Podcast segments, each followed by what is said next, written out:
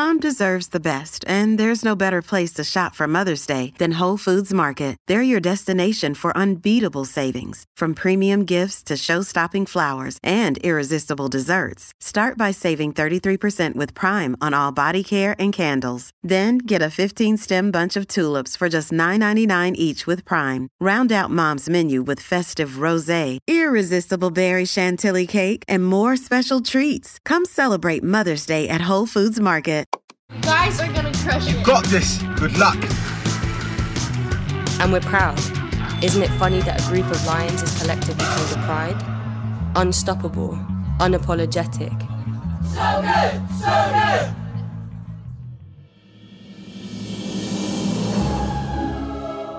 Welcome to Off the Looking Glass. I'm Jessica Smetana. And I'm Kate Fagan.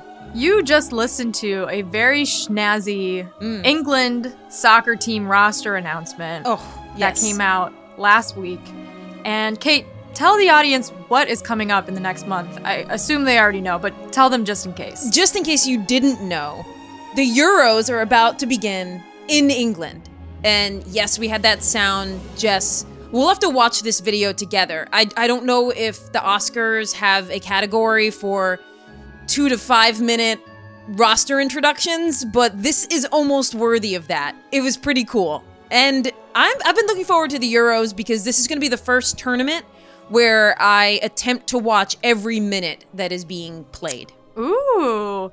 Growing up, I used to love watching, staying home like in the summer during middle school and watching like every single soccer game that would be on. All the international games that'd be at like 7 a.m. Yep. Because I we didn't have school and we were too young to work yet. So my sister and I would just watch every single soccer game that was ever on TV. Mostly men's games because I don't think many women's games were televised then. But it is something about like July just feels like international soccer match to me early in the morning. Yes. Uh, maybe you have a margarita at the same time, not at not like at 7 a.m., but maybe once you hit 10 a.m. and there's like the horns, like the buzz of a soccer stadium that you can hear through the TV. So Yes. this is the first women's Euro that I am fully invested in. A thing that happens to me, though, Jess, uh, when it comes to watching international soccer is like a lot of Americans, I gravitate toward the homeland of my ancestors. Mm-hmm. Mm-hmm. Which, unfortunately for me, though fortunate in other areas like maybe writing and beer, it's good. But in soccer, being from Ireland is not great. It has it hasn't hmm. historically been great for me. So I will be rooting for Northern Ireland in particular in Euro 2022. I don't expect them to go far, but they will have my rooting interest. So wait, are you Irish or Northern Irish? I I am mean, this we might get into some like political territory here. Yeah, I, th- I mean that's a fair. If if Ireland were in the Euro 2022, they would be my number one rooting allegiance because I'm from County Cork in Southern Ireland. Because they are not in Euro Mainland 2022. Ireland.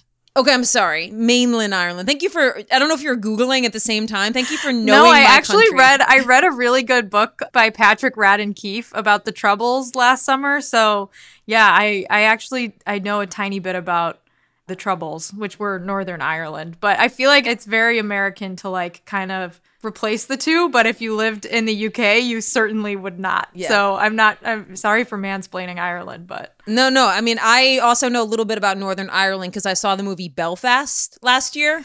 so Americans like we are easily the stupidest people ever. there's there is no doubt about it jess yes and i think we have i have personally proven it right here at the top of this episode well anyway so let's let's get away from my lack of knowledge about ireland who will you be rooting for in euro 22 Uh, well, I don't really have a rooting interest, but I suppose the home team England squad that we just listened to the announcement for would, would be a fun pick. You know, the English men's team hasn't been very successful since their historic World Cup win in, in 1966. So it'd be great to see the women's team do what the United States women's team has done, which is far succeed the male hmm. counterparts of their country. i really like that jess in fact now that you're saying that i'm picturing sold out wembley for the final of the euros in july with england winning a 2020 Euro Championship. But now I'm a little concerned that my rooting allegiance will go from Northern Ireland to England. And that just feels Yeah. like all kinds of wrong here. Yeah, right. Okay, I'll, I'll work on mean- that. I'll work on that. Okay. Yeah. No comment. Yeah, no, no comment. We should tell the people what is on the show today. On the show today, we have a very international season finale of Off the Looking Glass. We have W Series driver and Sky Sports presenter Naomi Schiff, mm-hmm. who came on to tell us all about the world of motorsport. And we also have an extra, extra, Kate, that you wrote. Yes. Do you want me to tell the people what that's about? Yes, tell us what it's about. Well, we're we're definitely bookending this episode for you, talking about the Euros at the top, and then in the extra extra, we are going to tell the story of the FA ban, which was England's Football Association ban of allowing women to use FA pitches, and this lasted for almost 50 years. So we are going to take you back in history and tell that story. And of course, as always, Don't skip the ads.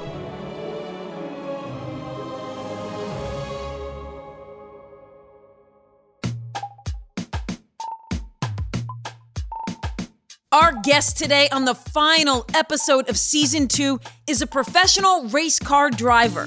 She grew up in South Africa and started driving professionally at 16 years old back in 2010. She is now an ambassador for the W Series and she's a presenter for the F1 on Sky Sports. All right, let's do it. Let's bring her on. Naomi Schiff. Well, it's good to see you again, Naomi. Yes. We we met in Miami for the Miami Grand Prix, which was the first race of this year's W Series. So this year the W Series is on the Formula 1 undercard. And so that Yeah. was the first race. So can you explain to us and, and to our audience what that means? So basically, um, most championships have support series in their program so that there's constant on track action. Um, when W Series first came about, we were a support series for the DTM, which is a highly established uh, GT racing championship, uh, German championship. So the first year we followed them around, and the second year, unfortunately, we didn't have a season due to COVID, so we had to postpone that. But in the meantime, W Series was able to put together an incredible partnership with F1, uh, which now means, as you said, in 2021 and this year, we are a support series to Formula One, which of course is uh, an incredible achievement. I mean, for all the girls racing in W Series and most of us in our careers in motorsports, Formula One, you know, is the dream. Um, and it's the pinnacle of motorsports, whether, you know, we like it or not. That's the top. So for us to be racing alongside them and to just have the visibility and the same audience that they have is, is a big, big step for W Series. Formula One has gotten more popular in the United States in the last couple years because of Drive to Survive. And so some of our audience maybe is a little bit familiar with how Formula One works and all the different constructors and the cars and everything. But W Series is set up a little bit differently. So can you kind of talk about why it's set up the way it is with with the same cars and the same engines and, and things like that and what that means for the level of competition among the drivers? Sure. So basically, you know, in traditional motorsports, you would typically have, you know, different teams, potentially different manufacturers. Like Formula One has Ferrari, McLaren, Mercedes. Uh, W Series doesn't have a structure like that. We're all we're run by one team. So actually, all the cars are exa- exactly the same, completely identical. The girls share a locker room, so it's there's there's no like real space to be individualized in teams. Recently, they did introduce a teams concept, but it's more just to create, you know, branding opportunities and commercial opportunities for the championship so that we could have a branded car in, let's say, Puma, as we have. Um, there's a Puma team, but the cars are actually completely identical to that of a Court Dow team. The reason why they do that is because W Series is supposed to be, um, and it is a development platform. So the most important thing is for the driver's talent to shine. And the only way to do that is to have equal cars. When it comes to Formula One, you can see that some teams, uh, some manufacturers have more budget and therefore their technology is further advanced. Uh, that's not a direction that W Series is seeking to go at the moment. As I said, we want to focus on the on the driver's talent so that the best driver can win at the end of the year. And the other thing about W Series that's a lot different is that it's free to enter for all the drivers, right? So how does Yeah. that how is that something that changes the variables for female drivers versus male drivers that are coming up through the other racing championships? Well, look, I mean, motorsports, as we know, is an incredibly expensive sport. One of the biggest barriers even just for entry to the sport is finance you know? So i for example raced in w series in 2019 and up until that time i had been you know racing in prototype championships and then eventually i moved to a gt championship. But i was sort of getting to a place in my career where i didn't feel like there was a, a way forward without you know more financing more sponsorship. I was kind of stuck let's say and i stopped dreaming. And then i was told about w series free to enter championship everything paid for. From the minute you leave your home basically you just have to get yourself to your local airport. And then from that point onwards, all the costs are covered. At first, I thought it was a joke and it couldn't be. It was too good to be true, really. But no, it turns out that it is true. And um, it does just give opportunities to girls who are already in the sport who are unable to progress. I think it's an issue that all drivers face, whether it be female or male. But one thing that we obviously know is that for some reason or another, females aren't able to progress in the sport. And one of those issues is the fact that sponsors are less likely to back female athletes. So for them to alleviate that barrier is is absolutely incredible. Naomi, for a racing novice as I am, when you say that the W Series is a developmental platform, what exactly does that mean? And does that mean, and when you look at the future, because it feels like for the W Series, like take whatever the, the next leap might be, it would be to have differentiation between cars. I mean, that's kind of like my layman's, you know, view of it. So, what does a developmental platform mean? Like what would you then be developing for? Yeah, so typically the the ladder is Formula One at the top, Formula Two, Formula Three, and W Series sort of sits just below Formula Three. The cars are, are pretty much Formula Three spec, slightly different, but um, yeah, we as as you say, there's some some things we can't change on the car because again, we want to keep things as equal and fair as possible. So we like to call ourselves, you know, the step just below that F three. Formula One at the top, Formula Two, Formula Three, now Formula One W Series just below that F three, equal and fair as possible. Formula One Formula 2, W Series Formula 3. Ooh, that we are down a very long, deep rabbit hole. I mean, it's a season finale rabbit hole, so yes. way far down. And um, cars are all oh so loud. Yeah, I don't know why we dropped into some sort of racetrack here, but I, I don't know if we can turn that down a little bit just so we can hear ourselves think. Oh my God. These engines are purring, Kate. The purr of the engine. Mm-hmm. That's what okay. they say. Is that what they say? That is what they say. Oh. I don't know who, but they they do. Can I come to you as my expert, my, my motorsport expert? You can. I wouldn't call myself that, but like I I might. You know, you know so much about basketball. I would say you probably know a hundred times more than me about the game of basketball. I probably know like two times more than you about motorsport. Wow. So come at me with all your questions. Yeah. I'm probably going to be wrong about like half of them, but okay. if I say it confidently enough, you're going to believe me. Oh, so will I will. our audience. I will. Well, I wanted I wanted to come down this very very deep rabbit hole because despite doing some research before our discussion with Naomi, who's way back up there, it turns out motorsports, the structure of it baffles me about as deeply as the transfer rule in international football. Like I I still mm. don't understand that. I'm still struggling. Let's just start off with the structure of motorsports. Like mm-hmm. is it mm-hmm. an apt comparison that I think of Major League Baseball AAA, AA, single A? Mm, is that the same thing as F1, F2, F3? Is that how that's working?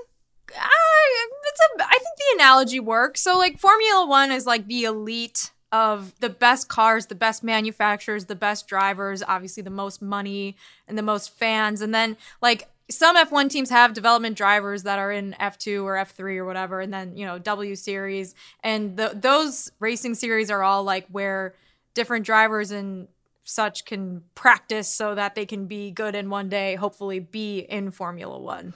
But it's not like the exact same in terms of like team affiliations. Okay, so it's but not like you your team might like Mercedes will have like a development driver who races in F2 who's signed on with Mercedes, that kind of thing. So it's sort of like how if you're a pitcher and you need a start after you've been injured, you could go race in F2. Well, they do have yeah, I mean they do have fill-in drivers for certain weekends. Like if someone gets COVID or something, like you have a third driver who's like your kind of replacement okay. driver. But yeah, like it is it's very confusing because then there's also just all these other racing series that have like different cars and different setups and different engines, and then there's like endurance races, and then it's just uh, there's so many different types of motorsport, Kate, that like I can't even wrap my mind around it. Is it almost like how we think of the human body? You can uh, you can run the 800, you can run the mile, you can run the marathon, you can run the ultra marathon. Mm-hmm. Like in motorsports, do we have all but kinds of different still lengths? using you're still using the same two feet. It, that in is motorsport, true. you might not have the same two feet. Okay, so you it's might have four feet, but they're wheels. okay. Okay, are we helping the listener right now? I think a little. Are- bit. is this helping you at all? yes. Is this even correct? So what I have gathered is that motorsports are different than running. So yes, they're they're different and also We're on our different way. than baseball. Yes. Okay. I think I'm, things are clearing up for me. One other thing before we go back up to Naomi. Mm-hmm. When was that? Like, do, have we had an F1 women's driver? Are we close to having one again? Yes, that's a great question. So there was a woman who raced in Formula One who was Italian. Her name was Lella Lombardi. Hope I'm pronouncing that right. This was in the 70s. She raced in 13 races, I believe, or 12 races. There have been other women who have come close to racing in Formula One who have been have tried to qualify for Formula One, but not actually raced in a Grand Prix. And then currently in the W Series, there's a driver named Jamie Chadwick who won the first two seasons of the W Series in 2019 and 2021. She also has won, I think, every single race up until now of this season, depending on when you're listening to this.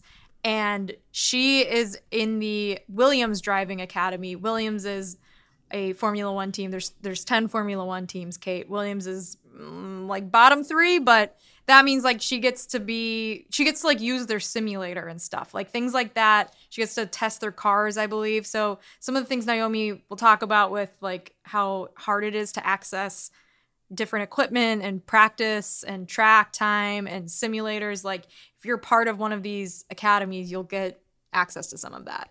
Okay, so the last question I have, and it's a curveball, but I know you can handle it because we've, we've already talked baseball down here in this rabbit hole. answer. Yeah. what exactly are they racing in in Ford versus Ferrari? Suppose Henry Ford II wanted to build the greatest race car the world's ever seen. Ah, Ford versus Ferrari. Yeah, Kate. great film. Well, it takes something money can't buy. Money can buy speed. What in about speed? I watched the first half of that movie and then I fell asleep. It was really long. So It's you like watched two hours three of it hours then. long. Yeah. yeah, right. Um, I believe that was a 24 hour of Le Mans race, which is like an endurance race. Oh. And that race, you the setup is like you drive as many laps as you can in 24 hours. And so you have to kind of plan out like your stops and your gas and how fast you're going and everything like that. And so that's different than Formula One, which is a set amount of laps on a track. And that's different than W Series, which is a sprint race where I believe their setup is that they are timed and I think the races are 30 minutes. So Yep. the race ends when the clock is over and whatever lap you're on, like that becomes the final lap. Yeah, and you just stop your car and you have to walk back if you're not done. I assume, right? Right at the thirty No, minutes. you It's get to finish your lap. You chefs, fini- put down No. your put down your gear. It's not chopped, but also Ford versus Ferrari, they're racing in different cars. They're not like single seater cars. I think we've clarified it. I still don't know what I'm talking about. Let's go back up. And when we talk about a development championship, it's it's basically a stepping stone for those drivers to get you know as much experience in as possible um, and for them to develop their skills as well as showcase their talent so if we were to have manufacturers involved and budgets differentiating it would then again be a case of actually the person who's in the best car has the best results and therefore that talent is still unable to really pierce through to the next level. Um, so when we talk about a development championship it's about that. It's about getting all those drivers to the same level and then letting them battle it out purely on talent All right, so let's pivot here to like more about you and how you got into it and what you love about it, or maybe things that are also a struggle. But Yeah. in my quick research, it seems like go karting when you were a kid was the reason you first fell in love with driving. But can you kind of take us through that moment and and what it is about driving that you love? Yeah, so there's actually two versions of the story that I tell.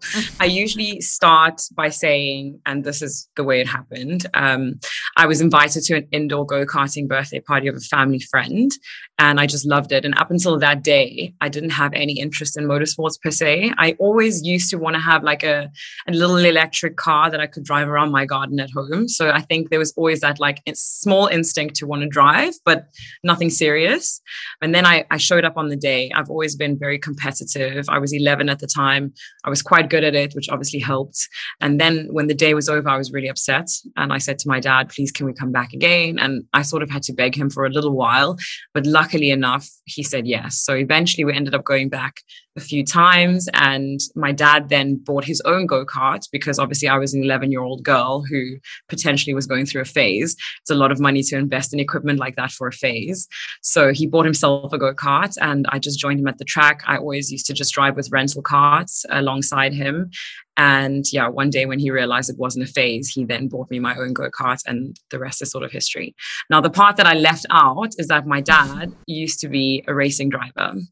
And the reason why I don't start with that is because people assume that if your dad is a racing driver, then you're automatically going to get into it. But the fact of the matter is, my dad had two daughters, and motorsports isn't traditionally seen or hasn't up until recently been seen for a sport for women as well. So until that day, my dad never said, let's go racing. You know, it had to, the interest had to come from me for him to realize that actually his daughter could do that as well. So obviously, I have to say a massive thanks to my dad because I wouldn't be where I am without him saying yes. And it was quite easy for him to say yes because he was passionate. But the fact of the matter is, he didn't think about it because he only had two daughters. When did you realize that you were really good at it, though? Like, when did you realize it was something that you could be a professional in doing? Well, the first year that I started competing in karts, I was just racing at a club level. I won the club championship that year, but you know, it's not the most professional level of racing, but you know, it was still pretty decent to have won it in my first year. And then the next year, the, the usual route would be to race on a regional level. And then the year potentially after that on national level. We decided to skip the regional level and just go straight into nationals. And that year I ended up finishing second in the South African championship my second year of racing.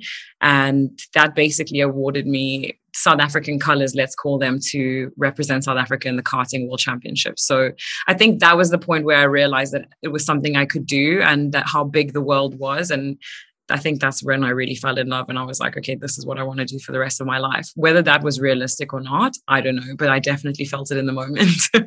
yeah.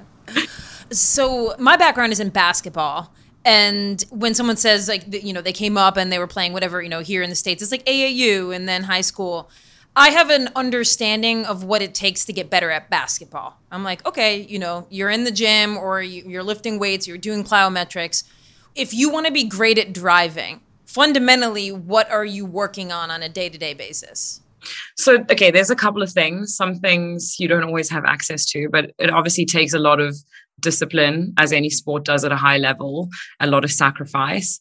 Some people don't realize how physical motorsports is. Some people just assume you know you press the pedal you turn the steering wheel it's all it's all good and breezy. It's really not. It's very physical um, especially when you get to sort of formula levels or even gt racing when you're in a cockpit where you've got an engine in your back. Like I describe it sometimes as putting a, a, a, cycling bike in the sauna and then trying to have to perform and and focus at the same time. So there's a lot of things going on. Physical strength and fitness is obviously an incredible an incredibly big part of your training. But then the most important thing that any sports person or athlete needs is time in the seat or time on the pitch or time on the courts you know? But unfortunately in racing it's not that simple. You can't just you know put your boots on and go. You've got to have some money to pay for fuel, pay for tires, pay for insurance, pay for rental of the track on the day. So it is quite challenging to say, a big part of my downfall was the fact that I wasn't able to get track time. So even when W Series came around, I was able to race, but all my prep before that I had to do on a simulator because I didn't have budgets to get in a car. And as much as simulators are great tools and they can get us very close to reality, they're not reality. Um, and the best thing you can do is just be in a car. So yeah, to answer your question, fitness, dedication, and track time. I imagine that access to professional quality simulators is something that isn't even that easy. And is that something that you had a difficult time even accessing as well? Yeah, so there's loads of different levels of, of simulators, right? So I have a simulator in my spare bedroom here, which is is not cheap, and I actually ended up investing in it because it was the same price as one day on track, uh, which well, it depends what team you race with, but it was around 15,000 euros. So it's not cheap equipment to invest in. But I figured, you know what, if I can't uh, invest in one day of testing, then what am I even doing? So I did invest in that piece of equipment. But if you were to like do training on a professional simulator, which is obviously a much, much bigger piece of equipment, um, like Formula One level style simulators, it's they're not easy to come by. So I used to fly to the Netherlands to do my training sessions on an F1 style simulator. And depending on sort of who you are and what your connections were, as a racing driver, you would still pay something along the lines of 150 euros per hour on the simulator. So it's still, you know, still expensive, but yeah, not easy to come by. But it is an incredible tool, I must say. Wait, did you say that your simulator was 15,000 euro, which is the same as a day on the track? So I think my simulator was actually a little bit more than that. I just rounded it down a bit. um, but it obviously depends you know you can it depends on your package. If you decide to test with a team for 30 days they'll give you a better budget. If you're just doing one day it sort of ranges anywhere between 7 and 15,000 euros depending on the level of the team how many sets of tires you're going to use. But yeah typically a good day on track with a nice set amount of tires and a good team is around 15,000 euros. Yes it's expensive. Okay Yes. Yeah, definitely different than like taking your basketball to the local court. Okay, I got it. I got it. yeah, an expensive sport. I mean, that's the biggest issue is the budgets, and you know, if you don't have the backing, it's very, very difficult to make it in the sport. What's that analogy of like the bicycle in the sauna and how much heat is generated in the car? Is there any other element you can share with us, like that would be a surprise to people in who don't know racing intimately about? Something that happens in the cockpit that is difficult, challenging, something during the driving of a race, right? All I think about is, oh, well, it must be very tiring if there's not power steering, right? It must be hot and your arms would get tired. Yeah. Is there some surprise fatigue on another level that you can share that actually happens when you're during a race in a cockpit? I think it's just um, it, it also depends what kind of race you do. So I've raced in endurance racing. Sometimes we race in 24 hour races, 12 hour races. Then you have your sprint style like W Series, which is 30 minutes. So it all really depends on the style of the race. But there's a lot. I mean, there's a lot going on. You're wearing your fireproof suit is three layers of fireproof material. Then underneath that, you've got fireproof underwear. So you up to four layers. You've got a balaclava on, a helmet on, all these layers on top of you before you even get in the car. You're already dripping with sweat. So heat is a big one. As I mentioned, you've got the engine in your back. Um, so that's generating a lot of heat. And although in a single seater, like in the W Series Championship, uh, it's an open cockpit. So when you're driving, there is the element of wind, which helps to cool you down a little bit. Um, you've still got all that physical force going in. As you mentioned, there's no power steering. So you're, you know, really pulling on the steering wheel. Um, the brakes, there's no ABS. So every time you hit a hard braking point, you're pushing about 100 bars of pressure into your braking pedal. And now all of those things are super exhausting. And meanwhile, there's still loads of things going on. You've got to be calculating strategy potentially. You've got your engineer in your ear telling you a whole bunch of information that you've got to digest. And then you've got cars all around you that you're navigating, right? Either you're trying to close the gap to someone in front of you, or you've got to defend from the person behind you. How much time are you losing by defending to that person? There's a lot of like mental sort of exhaustion that goes into it on top of the physical and all the heat. So it's like a lot of different sort of things being thrown at you. Do you ever drive just your normal car and accidentally like hit your brake pad too hard or like hit the apex on a on a right hand turn and like go off the road? Like how do you go from racing one of these like spaceships to then going back into just your your regular car like going to pick up groceries and and not feel some sort of like urge to drive and race fast? So that is an interesting question to ask. And actually, quite a lot of drivers choose not to drive their own cars, like let's say from the hotel to the track on a race weekend, because you're so dialed into those habits. Um, but yes, it does happen that you can come out of your car and just press your brakes slightly too too hard because obviously in a car in a normal road car you've got abs and all these functions and you barely have to even touch the pedal for something to happen. Whereas as I said, in the race car, you've almost got to kick the pedal to have it react. So to go from one to the other, um, obviously we're professional racing drivers, so you think we're able to adapt, but it does happen that sometimes you do press it a little bit too hard. Um, but yeah, funnily enough, a lot of drivers choose not to get into their, let's say, rental cars or their own cars on a race weekend just to make sure they stay honed into their driving for the weekend. Do all your friends expect you to be like the best driver in the whole world when you're like driving friends around? Like no mistakes can be made? I tend to think I'm a really good driver on the road. I don't normally like I've I've actually been in a car with a lot of really, really, really good established racing drivers doesn't always translate onto the road weirdly enough. yeah. Name names. Especially when it comes to parking, because obviously you don't park a racing car, right? so um, I tend to think I'm a pretty decent road car driver. I don't allow my friends to put pressure on me because I'm quite quite confident. I, I guess I just don't feel that pressure.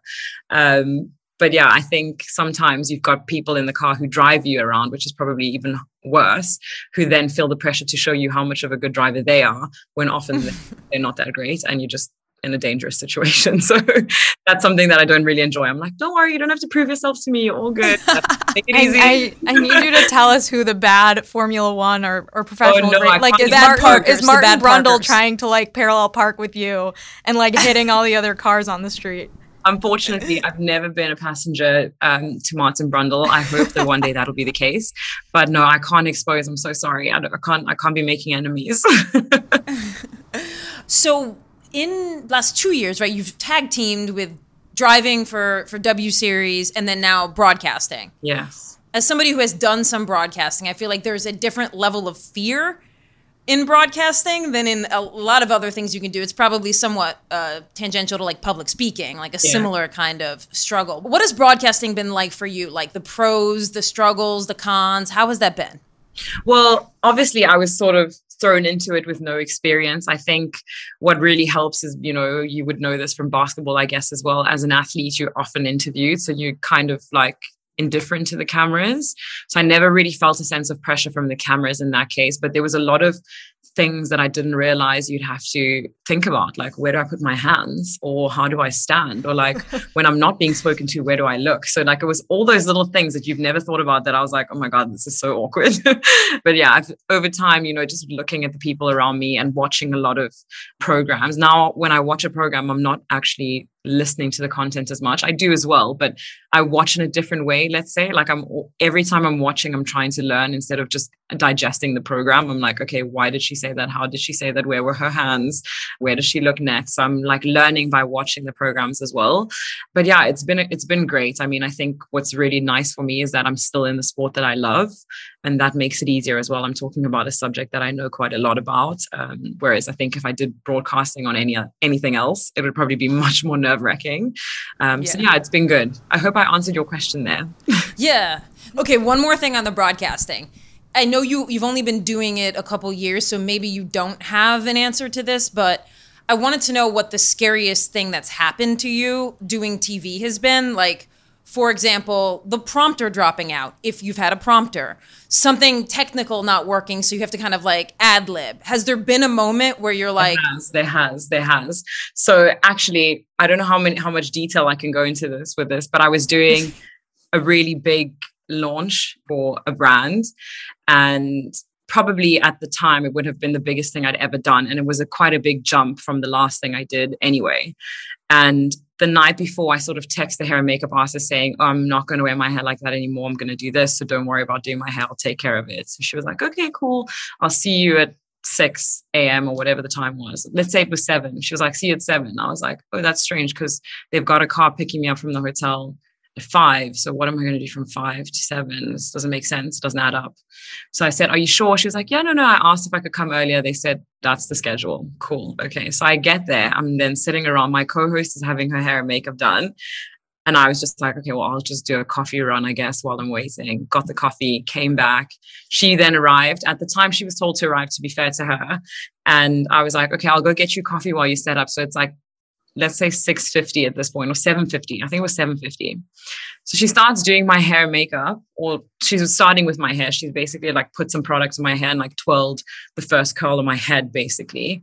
And then we got a message saying, Are you guys still set to come down in seven minutes? And I was like, There's no way that this is happening. Like, all you want to do in such a nerve wracking moment is be confident about at least the way that you look, right? You want to be sure about everything. You want to make sure everything's right so that all you can do is focus on the job.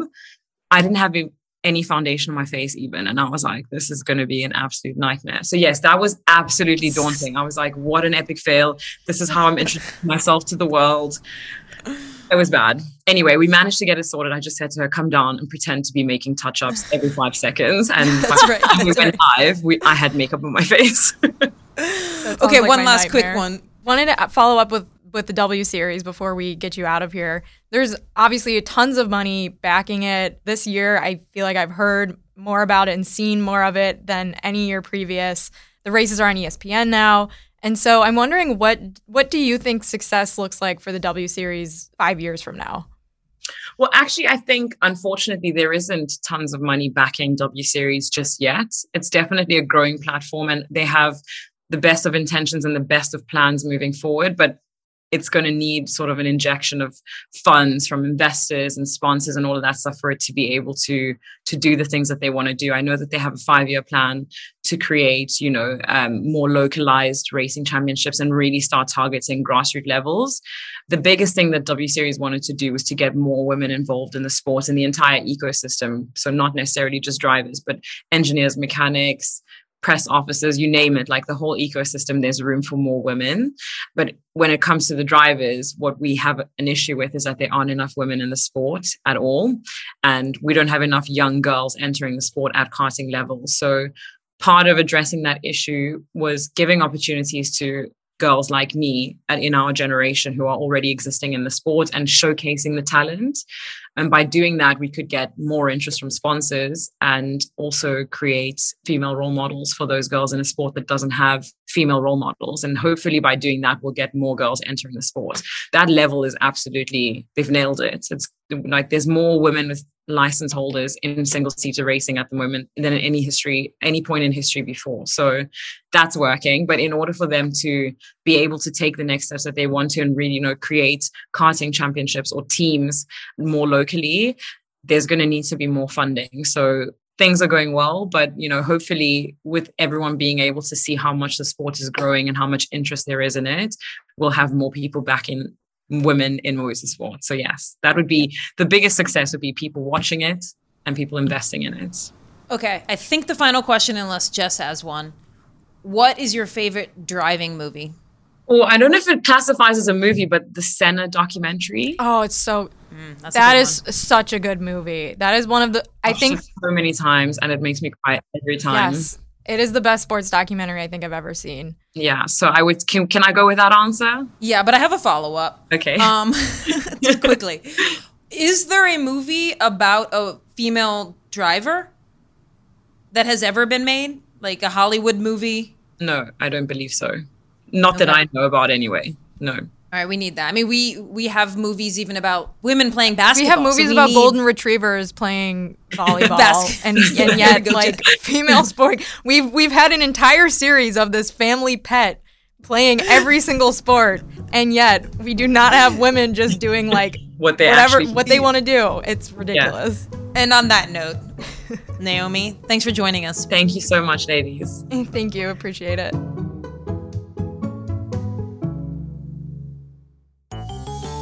Great gifts are hard to come by, and good gifts are often too costly. Cameo videos are a great idea, but all the good celebrities are way too expensive. That's why we've created another blood sucking media company that offers you the outtakes from some of the best cameos at a fraction of the price. New from Cameo, it's Oopsie Doopsies, personalized video messages that didn't make the final cut. Here's an Oopsie Doopsie from WNBA star Melissa Stanhope. Hi, Kelsey. It's your girl, Melissa from the Dallas Wings. I hear you got accepted to Santa Claus University. Santa Claus? Santa Clara. Santa Clara. Okay. Hi, Kelsey. It's Melissa Stanhope. I hear you got accepted to Santa Clara on a full soccer scholarship. Congratulations. That team is ridiculously good. You must be an actual beast. Uh, well, not an actual beast, like like a beast on the field. Note to self, don't call the customers beasts. Let's do that again. Hi, Kelsey. It's Melissa Stanhope. I hear you got accepted to Santa Clara on a full scholarship for soccer. Yikes. Hi, Kelsey. It's your girl, Melinda. Do you even know your own name? Melissa, Melissa, Melissa. And I hear you're majoring in pre law too. That's great. It will come in super handy when you have to sue the university for violating Title IX. Just kidding. I mean, I, probably shouldn't say that on here. I am in a mood. But in all seriousness, that degree will come in great for reading NIL contracts. Make sure you start monetizing now. It's getting dangerous out there. Too dark? A little dark. Okay, Melissa, pull up. I guess I should leave you with some words of advice about starting your college journey. Is that because nothing can from the dream. I'm actually deep in the Australian outback right now. Money in the off season. Which goes to show you break is already over. Gotta pay that mortgage. Follow your dreams. The reviews are in. Oopsie Doopsies are a stone cold hit. See what some of our customers are saying about their favorite video messaging outtakes app. Hey, it's actually Melissa again. I don't think we have any customers at this point. It's it's really a bad idea, and I'm kind of the only one uh, messing these up so badly that the outtakes are longer than the videos themselves. Um, but they're cheap. Oopsie Doopsies, the affordable way to Cameo. Get one for somebody you love today. Thanks for buying an Oopsie Doopsie, which is only a little less embarrassing than an OnlyFans.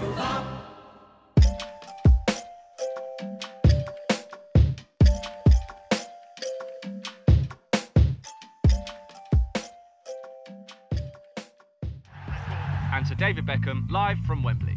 Well, today's the day. I'm here for the announcement for the England squad for the Euros. From bedroom dreams to AstroTurf to Sunday League to stadium, England raised a lioness in every corner of the country.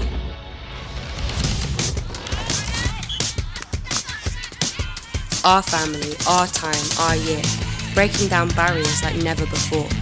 These are more than teammates, more than friends. Sisters got history because the three lions were born from a lioness. On July 6th, the 2022 European Championships kick off with England playing Austria at Old Trafford in Manchester, a match that's already sold out. The tournament is being hosted by England's Football Association, the FA. Recently, a player for Iceland, one of 16 nations in the upcoming event, criticized some of the venues being used, which include a pitch used by Manchester United's reserve team. The FA chief, Mark Bullingham, responded by saying this quote, The absolute truth of it is we did a tender process throughout every major ground and city in the country, and there were very few that came forward in wanting to host the Women's Euros. We think we have some brilliant venues, but if you think people were knocking our door down to host matches, that was not the case. This pre tournament exchange perfectly sets the stage for the story I'm about to tell you. That the head of the FA is telling us, with apparently zero sense of irony, that, you know, women's sports is the reason they couldn't book all stellar venues for the European Championships, well, that actually maps frighteningly well onto history. That an organization that once banned women from playing on its fields for 50 years is surprised to still be dealing with the aftershocks of its own misogyny is, well, not surprising. Okay, here we go. Back in time to tell the story of the FA ban. It begins in 1863 when the rules of football are first written down and the Football Association is first formed. So, when the Football Association was formed in 1863, it was by and large for young men who were Oxford and Cambridge educated, who really only wanted to agree a set of rules for themselves to play. That was Jean Williams, professor of sport at the University of Wolverhampton. It spread very quickly to the masses and became the kind of people's game. So by World War One, the FA had never really taken a stand on women's football before, apart from banning women's teams from playing against men's teams in 1902. And they did that because it was really popular with paying spectators. So, in England, in the early 1900s, women play football. In fact, in many working class towns, the local community, and men in particular, support the women's and men's teams in equal measure. Here's Flo Lloyd Hughes, who covers football for The Athletic. The explosion of football in England in general, sort of pre 1921 and across kind of men's and women's football, a lot of it is rooted in industrialism and warehouses and, and jobs like that, where you'd often have a football team that was attached to a factory or something like that. And that would be the leisure activity for that uh, group of workers their boss would give them a day off where they could play games and that was a really popular thing and that kind of led to the explosion of football in the kind of early 1900s then comes world war 1 back to jean here. The key thing about these women's games is that it was ordinary men by and large a kind of aristocracy of the working class who went along to support the women's games. So it's not like women's football was for women during World War One. Mm. It was the men who traditionally loved local football who went along to support women's football. And they treated it absolutely as significant as they did their, you know, any other football that they went along to watch. And they went along week in and week out. And this, World War I, is when things get sticky. The easiest comparison to what happened in England with football during World War I is what happened in America with baseball during World War II. Rosie the Riveter, a league of their own. That is, women moving into men's spaces to support a war effort. But one important distinction during World War I, English women did dangerous work in factories during the day, then played football to raise money at night. Here's Jean again. There is a parallel within a league of their own because they played football to raise money for charity. But the gist of that is that a lot of the charities were, you know, for wounded soldiers and for disability charities and for health charities. And so it was a kind of double war work, is how I always describe it. You know, rather than taking on this job in a factory and then resting in the evening, they went out to play football to work again. And that's why the ban is particularly spiteful. And here we are the ban. When the war ended and men came home, women were pushed back into their traditional roles in society. I think it was motivated by a return to what many people saw as a return to social norms that had been active before the war. So women were thrown out of their jobs and had to retrain, and so they were seen to be invading the pitches, if you like, and there needed to be some ruling. This is Flo Lloyd Hughes again. By the time the ban came into place, women's football was as popular, if not even more popular than it is now they had kind of over 50,000 fans coming to watch games pretty regularly. I think the really big game that a lot of people talk about is a game that Dick Kerr ladies played.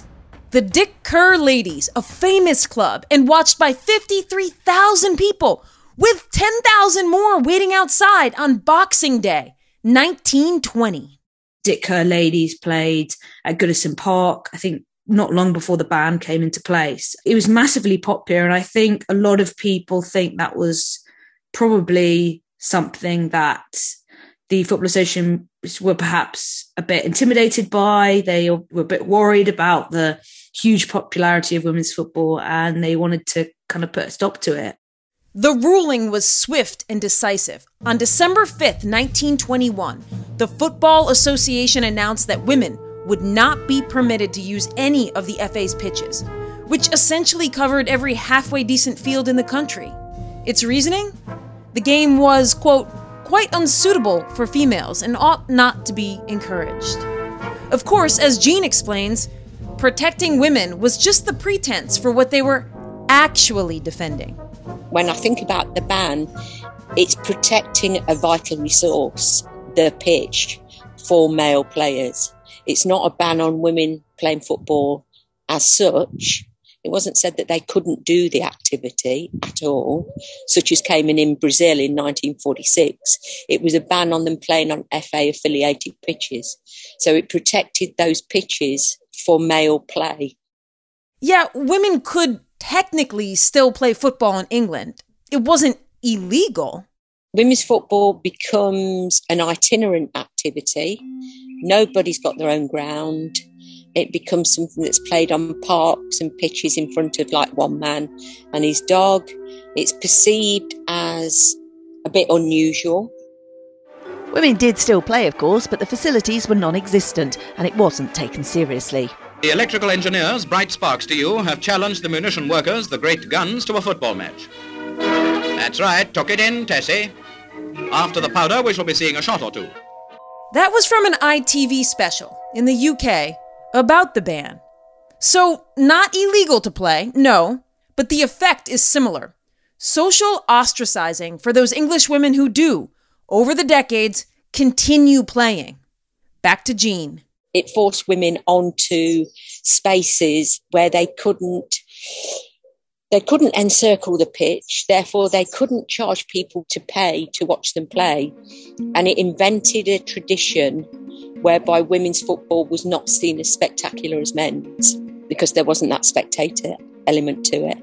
The ban lasts through the 30s, and then World War II, then the 50s and 60s too.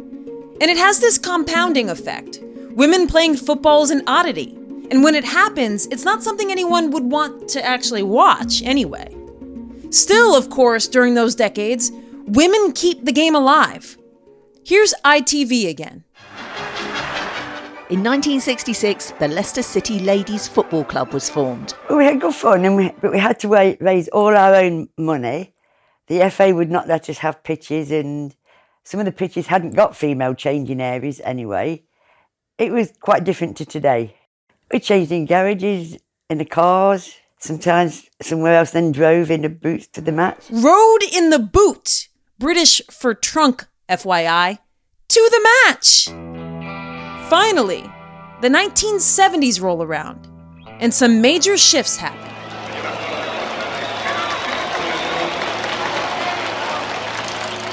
That sound you heard was the buzzing crowd of 110,000 fans who packed Aztec Stadium in Mexico City to watch the unofficial 1971 Women's World Cup. With the women's game gaining traction in other countries, and the shifting societal winds, and the forming of unofficial women's clubs around England, and the creation of the unofficial Women's Football Association in 1969, and with pressure from soccer's European Union, UEFA, the FA finally rescinded its ban in 1971. When the FA lifted the ban in 1971, Leicester City ladies finally got a pitch. First one was at Weston Park in Leicester. It Wasn't the best, but it was a pitch. And in the many decades since, and especially the last few years, the game in England and around the world has grown rapidly.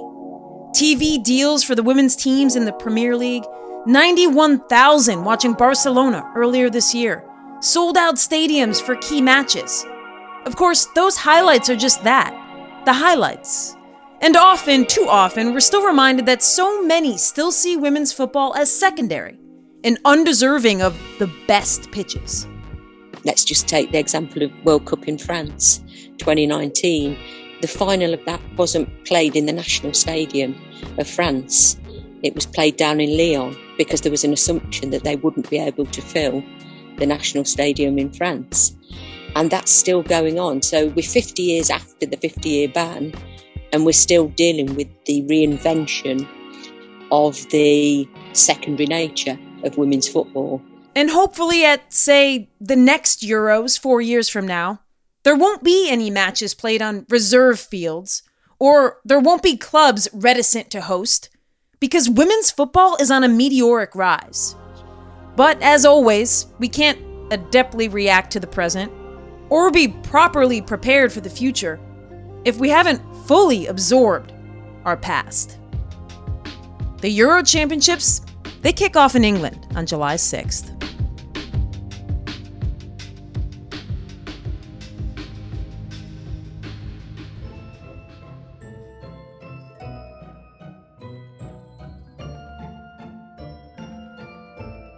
Imagine all the women if they didn't ban soccer.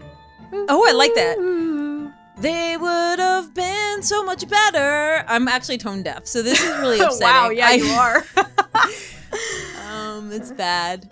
Okay, Yeah. but we're you know, It's crazy, Kate, when you think about like all of the years lost to just you can't even play. You're not allowed. Don't play. But also, once you No. start playing, you're not good enough and we don't care about you because no one cares about this. Because historically you haven't done it. So because we didn't let you. Anyways, Mm.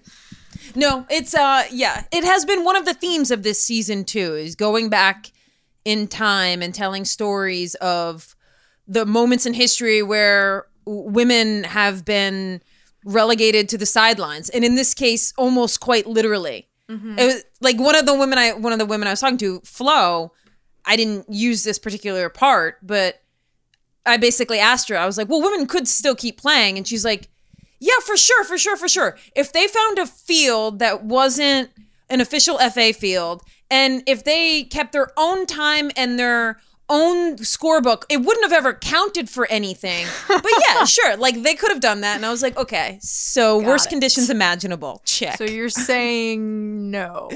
No. But maybe in season three, I think we should venture to make sure that it is as uplifting as it can possibly be. Because we have told some somber stories of the history of women's sports here in this season too. We have. But you know, Kate, I think I think we've learned a lot of uplifting Mm. lessons too, which is that That's true. maybe if you live long enough, they'll unban soccer and it won't matter because you won't be able to play it anymore. But hey, at least we're passing it down to the next generation question mark. That's right. If you live long enough, they will allow you to play, but you will be ridiculed at every turn. That is the uplifting message of the FA ban. Well, Kate, we'll be back for season three in a few months. We'll take a little break, gather some more stories, do some more fun interviews. I can't say exactly when we'll be back, but we will be back. So please stay tuned for another season of Off the Looking Glass. And we hope you enjoyed season two. We had fun making Yes. it.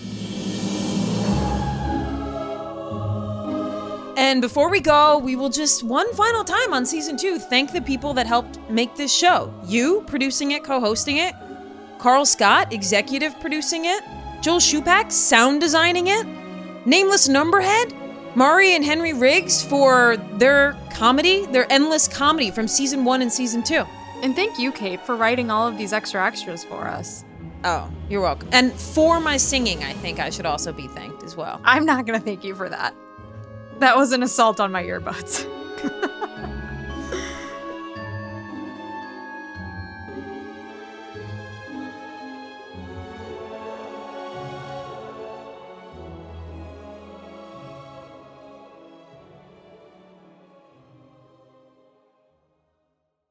Sick of being upsold at gyms?